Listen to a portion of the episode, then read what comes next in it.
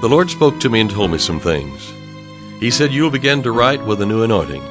And through the music and through the singing as you minister forth, my anointing will flow out from you. Those who believe that and receive that anointing will be healed in their body, financial need will be met, harmony will come to the home, the yoke of bondage will be broken, because it's the anointing that breaks the yoke. I'm David Ingles, and this is the Hour of Anointing.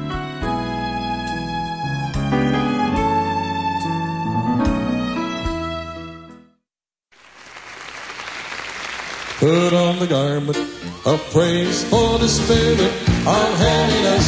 Lift up your voice to God. Let's pray in the spirit understanding. Oh, magnify the Lord.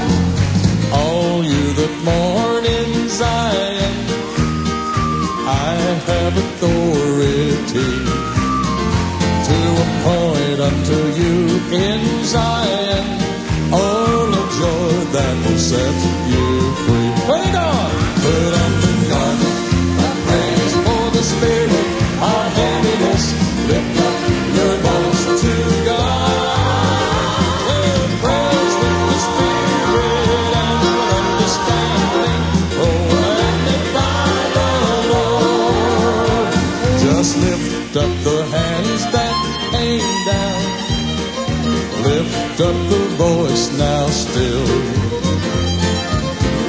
unto God continuous praise. Now sing forth from Zion's hill.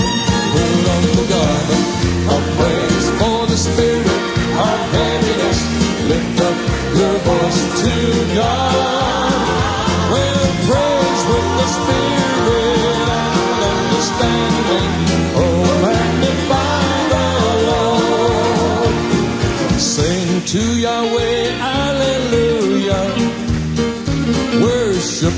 Praise our God. Praise and adore Him. Bow down before Him. Oh, magnify the Lord. Put on the of praise for the spirit of heaviness. Lift up your voice to God. Well, praise with the spirit and understanding.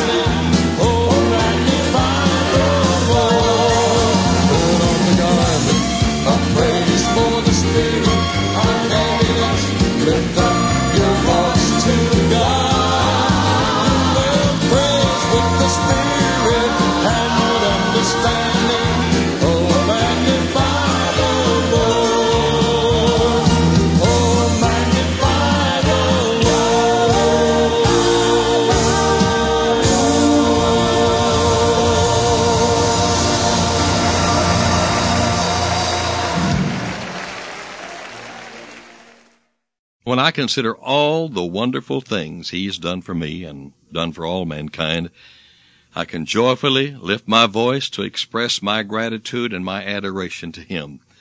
And truly I can say with the psalmist out of Psalm 92 and verse 1, it is a good thing to give thanks unto the Lord and to sing praises unto thy name, O Most High.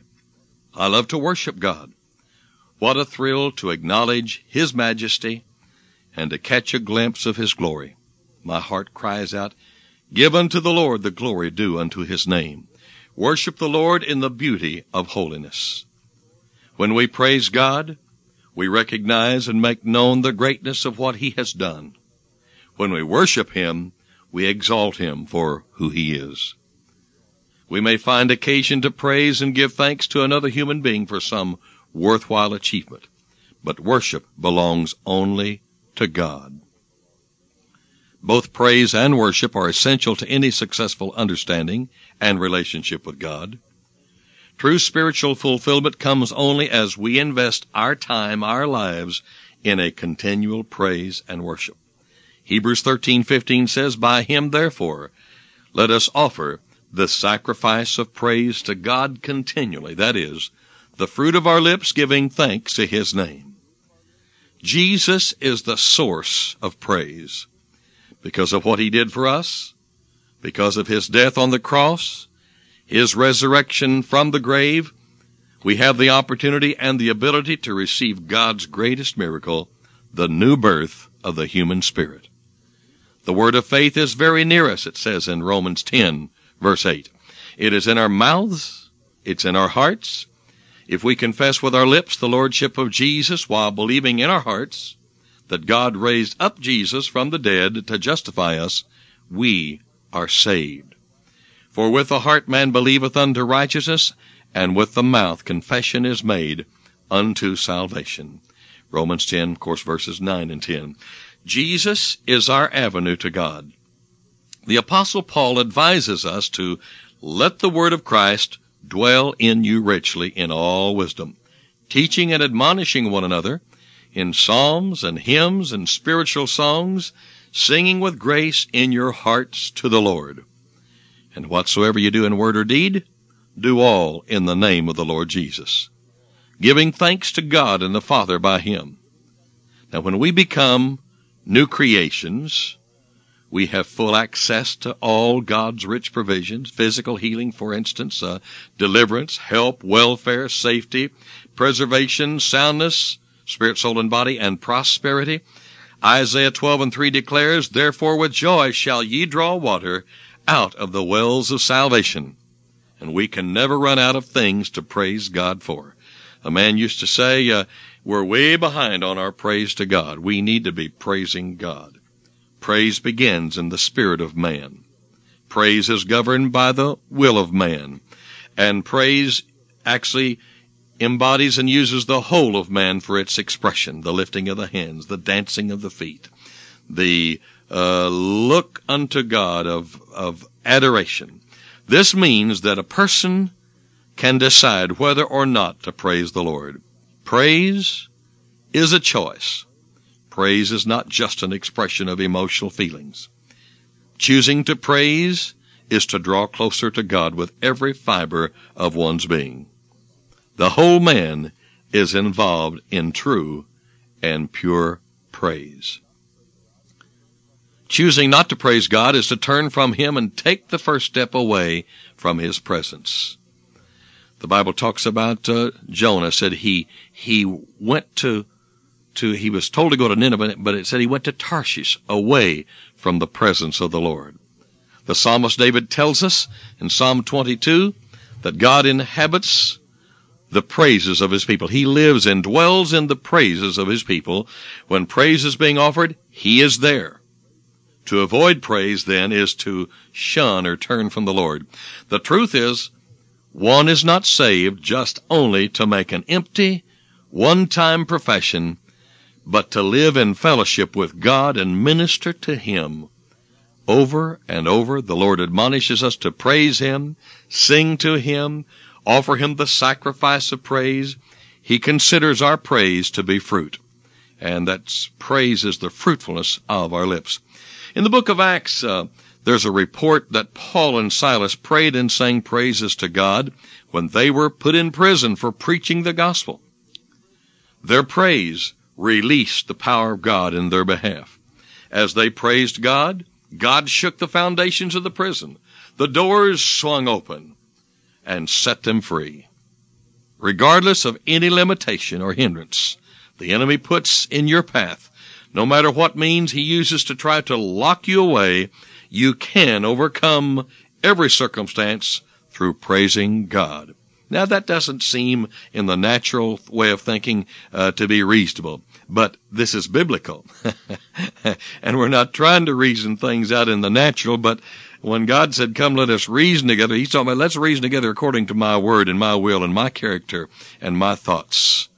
As he said in Isaiah 55, your thoughts are not mine or your works aren't my works. But we can change that, can't we? tells us in Psalm 45, we're reading now from uh, Psalm 45 verse 1, uh, the psalmist writes, My heart is inditing a good matter. I speak of the things which I have made touching the king. My tongue is the pen of a ready writer. Now the word inditing means overflowing with. My, my heart is overflowing with a good matter. What is so good? All the things I can say about the King, Jesus Christ. That's what's so good. Truly Jesus makes our hearts to overflow. No wonder that the psalmist exults, my tongue is the pen of a ready writer. As a more modern songwriter expressed it, oh, for a thousand tongues to sing my great Redeemer's praise. God is performing His word today. Victory belongs to us. It's our status. He is blessing our lives so much that we are privileged to continuously praise Him and to thank Him. So in whatever circumstance we find ourselves for the moment, well, let's just praise the Lord. In fact, let's not wait for the circumstance. Let's praise our way preceding circumstances. And I believe we'll find that we're going to have less contradicting circumstances. We may have some, oh yes, but we're going to have less contradicting circumstances. Now, the word worship comes from an old Anglo-Saxon word, worthscipe. W-E-O-R-T-H-S-C-I-P-E, which eventually became worthship. W-O-R-T-H-S-H-I-P. English lords in those days were called your worthship in recognition of their position or authority, of their extensive lands or holdings or worth. As time went by, just like a lot of other words, worthship became worship. Worship. Yes, your worship. Thus, to worship means to ascribe a worth or a value, or to count worthy a person in this case, to count God worthy. When we worship God, we acknowledge that He is worthy. We acknowledge that who He is, and we acknowledge what He is. He is our refuge, our fortress, our God, and Him do we trust. The apostle John cried out, Thou art worthy, O Lord, to receive glory and honor and power, for thou hast created all things, and for thy pleasure they were created. After promising Abraham a son who was born in his old age, God told Abraham to go to the land of Moriah and offer Isaac as a burnt offering. Imagine what agony of spirit this must have caused Abraham to think of giving up what was absolutely the most precious thing in his life. But he obeyed God's command and journeyed with Isaac to the place of sacrifice and they ended up by calling this place Je- uh, Jehovah Jireh. They called him Jehovah Jireh because God provided a sacrifice in place of Isaac. A ram was caught in the thicket and God provided it. God's angel intervened, sparing the lad, providing the ram to be offered in his place. Jehovah Jireh always provides.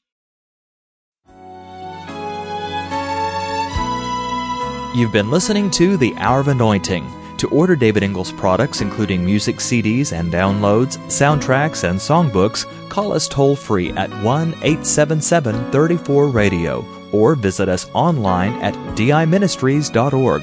And while you're there, check out audio archives of past programs, including today's broadcast. Our mailing address is David Ingles Ministries, P.O. Box 1924, Tulsa, Oklahoma 74101. When writing, please include an offering for radio time along with the call letters of this station. Tune in weekdays at this same time for the Hour of Anointing with David Ingles.